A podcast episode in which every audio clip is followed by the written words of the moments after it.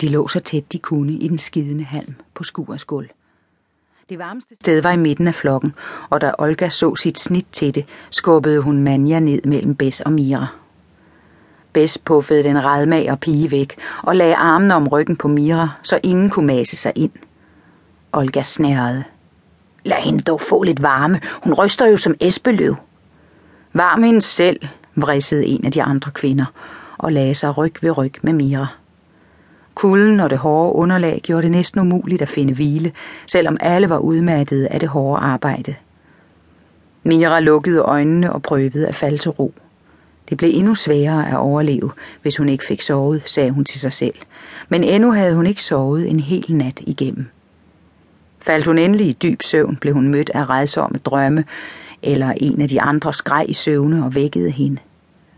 Nogle gange kunne hun ikke sove, fordi sulten gnavede som en orm i maven.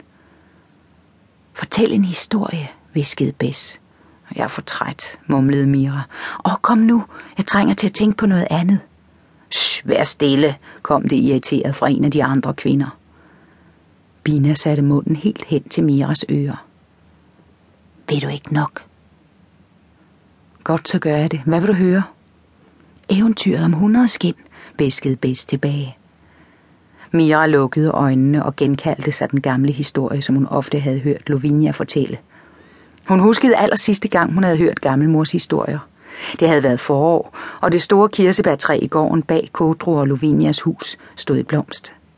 Gammelmor havde siddet i en gyngestol i skyggen under træet, mens hun fortalte Mira eventyret om prinsessen med krystalhjertet. Mira undertrykte et suk ved tanken om historien om den unge pige, der afslog at mærke lidelse og smerte, og som derfor aldrig kom til at opleve kærligheden.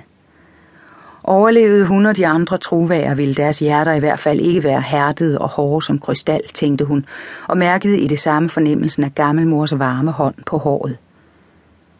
Hun vidste, at det blot måtte have været en luftning, men fornemmelsen var så stærk, at hun et øjeblik havde det, som om den gamle virkelig var hos hende. Savnet rev i hjertet, for samtidig med erindringen om barndommen dukkede også billederne op af alle de gange, hvor gammelmor havde været hendes hjælper og beskytter i de andre verdener. Men nu var hun alene. Helt alene. Er du faldet i søvn? Bess puffede forsigtigt til hende. Nej, nej, svarede hun og begyndte på fortællingen om hundrede skin. Der var engang en kraftfuld troldmand, der ønskede sig en hustru. Han søgte i hele verden for at finde den, han ville have. Endelig fandt han den kvinde, som skulle være hans brud. Hun var smuk som solopgangen, med gyldent hår, der nåede til jorden, og øjne så blå som høsthimlen. Snart fik de en datter. Hun slægtede sin mor på, og ligesom hende var hun god, som dagen er lang. Sammen var de to troldmandens store glæde, og hver dag forløb som en fest. Den sommer, hvor pigen blev 10, fik hun en hvid hundevalp af sin mor. Hun blev meget glad for det lille dyr.